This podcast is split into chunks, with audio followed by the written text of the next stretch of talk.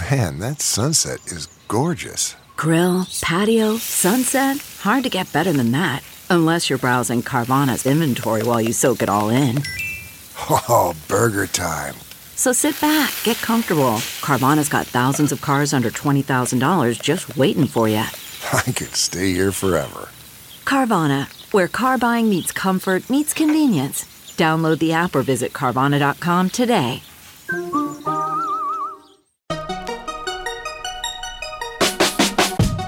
Welcome to the Techmeme Ride Home for Friday, August 7th, 2020. I'm Brian McCullough. Today, the president officially signs an order to block ByteDance and Tencent. Apple confirms the reason why xCloud and Stadia probably aren't coming to iOS anytime soon. Uber is now officially more burrito delivery company than taxi company. And of course, the weekend long read suggestions. Here's what you missed today in the world of tech. Well, he went ahead and did it. President Trump has signed an executive order to block all transactions with TikTok maker ByteDance, as well as all transactions with Chinese tech giant Tencent, beginning on September 20th.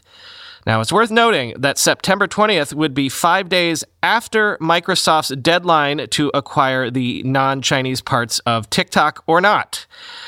Quoting The Verge. The spread of apps controlled by the Chinese government continues to threaten the national security, foreign policy, and economy of the United States, the order reads. The United States must take aggressive action against the owners of TikTok to protect our national security, end quote. A parallel order banned transactions with WeChat, a popular texting app in China that maintains a small user base in the U.S. In both orders, the president names the International Emergency Economic Powers Act as authority for the move, as well as the National Emergencies Act, effectively naming TikTok's continued operation within the United States as a national emergency. Such a move is highly unusual and will likely be subject to a legal challenge. The executive branch has the power to levy sanctions against individuals and corporations by placing them on the entity list, as the U.S. did against Huawei and ZTE last year. But such sanctions are typically put in place by the Commerce Department rather than the White House and subject to specific rulemaking procedures that seem to have been short circuited by the surprise executive order. The president also has the power to force the divestiture of U.S. companies from foreign ownership through the Committee on Foreign Investment in the United States, or CFIUS, but doing so also requires a specific process that seems to have been discarded in favor of a broader executive order. It's unclear how the order will affect TikTok's ability to operate in the short term. Unlike Huawei and ZTE, the company does not require licenses to operate its network, and nothing in the order seems to require app stores to cease hosting the app. However, it explicitly covers subsidiaries of ByteDance, specifically the US based TikTok division, and will apply to any and all financial transfers to and from those subsidiaries. As a result, TikTok is likely to seek a stay of the order in court or be forced to abruptly discontinue services as it takes effect. End quote. So, Everyone is basically scrambling to figure out what all this means. There does appear to be a loophole in the order because the order has a clause that reads, quote, to the extent permitted under applicable law, end quote. But also, as Alex Hern tweeted, quote, if I'm reading this EO correctly, it obliges Apple to remove WeChat from the Chinese App Store, which would effectively kill the company's phone business in China. China represents a little under 15% of Apple's global revenue. But at the same time, the order says WeChat, quote, has over 1 billion users worldwide, which means it's counting Chinese users as WeChat users. Given the references to WeChat having more than a billion users, it's clearly intended to apply to the app globally, I think. That would be substantially more damaging for Apple in China than losing Google services was for Huawei in the West, I think. And yet, this is the US government doing it to both, end quote. Indeed, Bloomberg has a piece up arguing that if WeChat is banned from the Chinese App Store, the ramifications would be huge because WeChat is a communication and transaction cornerstone in modern Chinese life. Being without WeChat would be a big enough deal for Chinese users as to essentially, possibly kill the iPhone business in China. And at the very least, would probably be a big enough deal as to go to China into some major form of retaliation. Now, Tencent owns WeChat. Tencent has a market cap of $687 billion. Its stock was down more than 10% after word of this executive order came down. As Dan Primack tweeted, quote, the Tencent WeChat order may be more consequential for US tech companies because it seems to ban any transactions with Tencent. Tencent invests in lots of US tech companies, including Fortnite maker Epic Games. Let's play this out. Tencent has an investment in Reddit. Tencent can't do US transactions after 45 days. So must Tencent divest within 45 days? If not, how would it ever sell? trying to get clarity on this too, end quote. Yeah, I want to put aside the questions as to whether or not Chinese apps represent a security threat for the moment. I, for one, have uninstalled TikTok on my phone because I don't trust it. But more immediately, I think most in Silicon Valley are watching to see if there is going to be any immediate cascading of retaliatory actions by the Chinese that could put a crimp in what Silicon Valley can do globally. Sources are telling BuzzFeed News that at an all hands meeting, Mark Zuckerberg told Facebook employees that banning TikTok would set a really bad precedent. Quote, I just think it's a really bad long term precedent and that it needs to be handled with the utmost care and gravity, whatever the solution is, Zuckerberg said. I am really worried it could very well have long term consequences in other countries around the world, end quote. While Zuckerberg noted that TikTok, banned in India in June, was being hit now, he alluded to the idea that a Facebook product could become a target for another country later. He did, however, sympathize with the Trump administration's national security concerns. Quote, I certainly think that there are valid national security questions about having an app that has a lot of people's data that follows the rules of another country, a government that increasingly is kind of seen as a competitor, Zuckerberg said, end quote. What scenario is Zuckerberg specifically worried about? Well, consider the scenario laid out earlier in the week by former Facebook security chief Alex Stamos on Twitter. Quote, this whole episode is going to jumpstart the efforts of other countries slash trading blocs, the EU and India especially, to use data protection as a tool of competition policy and to force data localization. In the long run, that would be a disaster for Facebook. This is a fight that Silicon Valley has been waging for years to support the idea that you can have one platform service the entire planet with various content rules applied, but on a unified infrastructure. Until now, US policy was aligned against internet balkanization. There was an alternative approach where tightly applied and well defined data protection policies could have avoided the contagion effect, but the naked use of CFIUS as a trade war tool immediately justifies the actions of other powerful economic entities, end quote. In other words, this gets back to what I was saying about potentially breaking Silicon Valley's business models. Forget Facebook merging the backends of Instagram, WhatsApp, Messenger, and whatever. You think any social network wants to face a scenario where they effectively have to have as many functionally different apps as there are legal regimes in the world? That is, by definition, the opposite of scale. But there's one more angle here, of course, whither Microsoft. This comes from Dan Primack on Twitter, and it sounds like a bit of inside knowledge. Quote, Two notes on the at real Donald Trump order. Number one, it doesn't make sense. Microsoft was led to believe it had 45 days to strike a deal that was amenable to all sides, including the White House. Almost impossible to believe it could now close a deal in that time frame. There's still tons to be negotiated. And number two, that said, Microsoft has always taken that 45 day window seriously. Some believed Trump would kick the can down the road if lots of progress was made, but Microsoft wasn't planning to take that chance, end quote. And let's talk balkanization in a different context. Remember how Microsoft's xCloud gaming service is launching on Android but not iOS? Well, maybe that's because Apple has confirmed that cloud gaming services like xCloud or Google's Stadia violate App Store guidelines and will not work on iOS. Why? Apple says it doesn't like the fact that it cannot review each game offered as a part of these services, quoting The Verge. Microsoft, in a new statement given to The Verge on Thursday, says it could not find a solution to bringing xCloud to iOS via the App Store, and it now pins the blame solely on Apple, which it says stands alone in denying consumers the benefits of cloud gaming by, quote, consistently treating gaming apps differently and, quote, applying more lenient rules to non gaming apps. The company adds it plans to continue looking for a way to bring cloud gaming and Xbox Game Pass Ultimate to iOS devices, end quote. And you might remember that Facebook had its Facebook gaming app rejected time and again on iOS.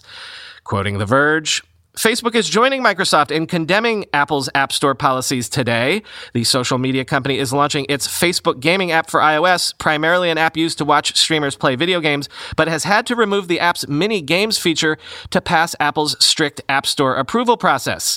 Facebook isn't happy about the compromise. Quote, Unfortunately, we had to remove gameplay functionality entirely in order to get Apple's approval on the standalone Facebook gaming app, meaning iOS users have an inferior experience to those using Android, said Sheryl Sandberg, Facebook Facebook's chief operating officer, in a press statement given to The Verge.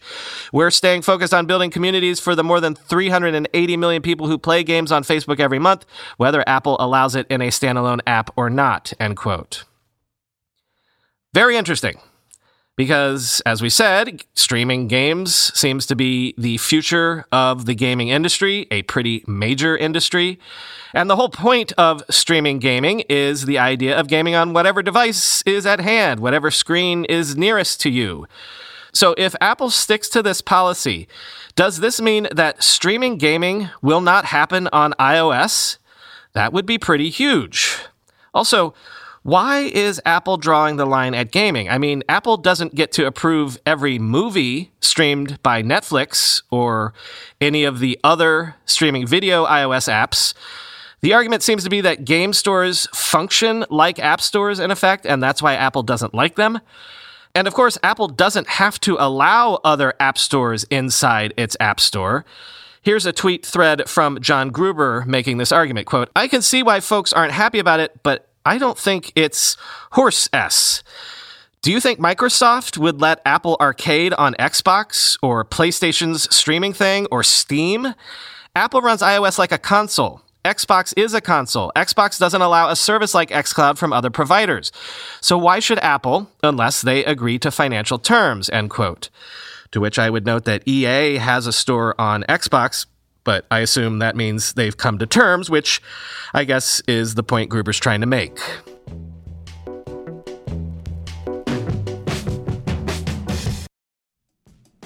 Whenever I need to do financial research for this show, for instance during tech earnings season when I have to analyze how various companies' stocks have been performing, I only ever turn to our sponsor today, Yahoo Finance. For more than 25 years, Yahoo Finance has been the brand behind every great investor. Whether you're a seasoned investor or are looking for that extra guidance, Yahoo Finance gives you all the tools and data you need in one place. They are the number one finance destination producing a holistic look at the financial news cycle, including breaking news, original editorial perspectives, analyst ratings, independent research, customizable charts, and so much more. Securely link your brokerage accounts for a unified view of your wealth, including 401k and other investments. A comprehensive perspective is what sets apart great investors, and it's how Yahoo Finance ensures you have the insights to look at your wealth in its entirety. With a community of over 90 million users each month, their real strength is helping you on your way to financial success. For comprehensive financial news and analysis, visit the brand behind every great investor, yahoofinance.com, the number one financial destination, yahoofinance.com. That's yahoofinance.com.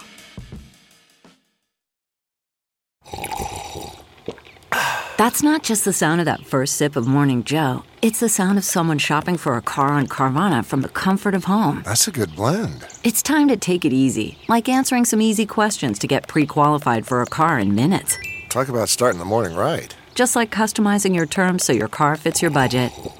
Mm-mm-mm. Visit Carvana.com or download the app to experience car shopping the way it should be convenient, comfortable. Ah. From the definitely impacted by COVID department, Uber reported its Q2 revenue was down 29% year over year, and its mobility gross bookings, thus all of its ride hailing business, was down 73% year over year. So that's pretty huge. That's the COVID effect right there. We've been waiting to see that show up in numbers in a tech company's earnings report, and there it is. 73% less rides were hailed year over year at Uber. However, Delivery bookings for Uber grew 113% year over year. In other words, to quote, at StatThis65 on Twitter, Uber's delivery business, better known as Uber Eats, is now bigger than its original and core ride hailing division based on adjusted net revenue. Now, adjusted net revenue tells only a piece of this evolving Uber story, end quote.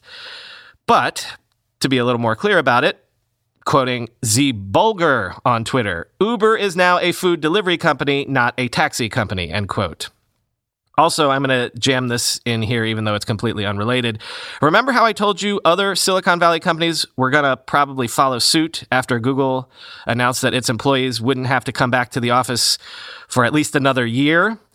Well, Facebook officially extended its work from home policy until July 2021. But then, Facebook has already said that it is planning on having up to 50% of its workforce working remotely on a permanent basis in five to 10 years.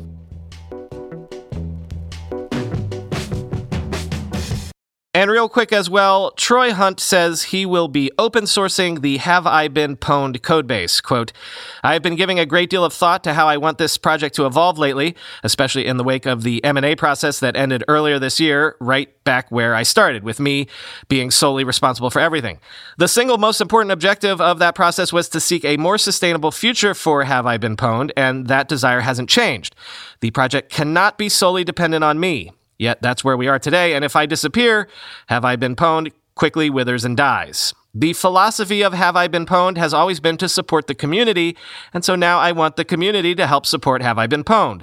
Open sourcing the code base is the most obvious way to do this. It takes the nuts and bolts of Have I Been Pwned and puts them in the hands of people who can help sustain the service regardless of what happens to me, end quote. Welcome news if it means that Have I Been Pwned will live on. Hats off to Troy for making this decision.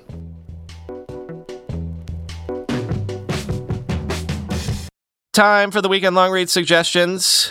It's been another oddly busy news day amongst what has been an oddly busy two weeks or so. I don't know whatever happened to the slow summer news days of yore. Anyway, in the interest of not giving you yet another 23 minute episode, I'm going to share the long reads now, and I'll share the same number of links that I do every week, but I just won't quote as liberally as I do in the interest of time. First up, we've been talking all week about ByteDance and have thrown around the term that ByteDance is the biggest startup in the world. Indeed, in year eight of its life, ByteDance is approaching $20 billion a year in revenue. At a similar point in their lives, Google, Facebook, and Amazon were all at only about $5 billion a year in revenue or even less. And yet there's another company right now that is growing even faster and it's even younger. Let me introduce you to Pinduoduo, which is only five years old and is already at $5 billion or so in revenue, something that it took everyone else eight years or more to achieve. Yes, Pinduoduo is another Chinese success story. Call it the vertically integrated social commerce company. Quoting from Turner Novak's Substack, quote, Pinduoduo meaning together, more savings, more fun, eliminated layers of middlemen and flipped the retailing model from being supply driven to demand driven. The team used a mobile first approach that gave it a fundamentally different product DNA than incumbents. It used fruit as a wedge to combine consumption with entertainment and created a vertically integrated gaming company. It took advantage of down payments from suppliers and used stretch payment terms to create float out of customer transactions. It used that float to fund customer acquisition and then leveraged clever growth tricks on an emerging distribution channel, which was WeChat, to acquire hundreds of millions of overlooked customers for practically free, end quote. Next, the Bulwark has a piece up saying that Netflix might be making middle of the road or lowbrow content, as lots of people have been pointing out on social media lately. But hey, at least it's making a lot of it, and frankly, that's just fine. Quote, Netflix strikes me as, more or less, the modern equivalent of broadcast networks, a reinvention of TV's place in the cultural landscape as the great okay. They're making mass market mediocrities and delivering it in a slightly new way, but Netflix isn't reinventing the wheel. They're just repackaging broadcast TV, end quote. To which I'd say that's what Reed Hastings has basically been telling us he's wanted to do from day one. Vice has a profile of a video game vigilante, a vigilante against video game cheaters. Quote, this 24 year old Iraqi who lives in London has spent two years hunting cheaters in Overwatch and Valorant, getting thousands of cheaters banned and helping gaming companies improve their games, end quote. And you've heard, of course, of the PayPal mafia, the ex PayPalers who basically seed and angel funded the last 20 years of Silicon Valley's success folks have had their eyes on Uber and Airbnb alumni networks as possible next gen PayPal mafias, but Protocol makes a compelling argument that the current startup mafia is probably the alumni of Square. Next, a literal tweet thread from Dan Rose about the lessons he learned from Jeff Bezos when Rose had the opportunity to work with Bezos to develop the first Kindle. I like this tweet especially. Quote, cannibalize yourself. Steve Kessel was running Amazon's media business in 2004, which meant books, music, DVDs. Books alone generated more than 50% of Amazon's cash flow. Jeff Bezos fired Steve from his job and reassigned him to build Kindle. Steve's new mission destroy his old business, end quote. And finally, because it's obviously timely, from the New York Times, a look at how ByteDance, the owner of TikTok, tried and failed to cross the US China divide. Quote The founder of ByteDance, Zhang Yiming, dreamed of building a global tech company based in China. Then, the geopolitical reality set in. End quote.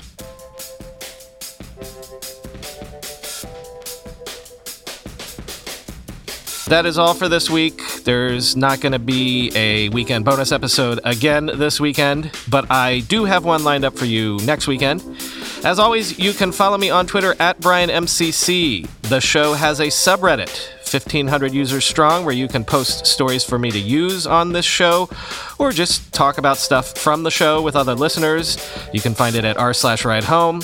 You can also find our YouTube channel by searching YouTube for Techmeme Podcast. If you search, why not subscribe? And finally, if you like the work that I do every day and feel like supporting me directly, there's a link at the bottom of the show notes to an ad free version of the podcast. Talk to you on Monday.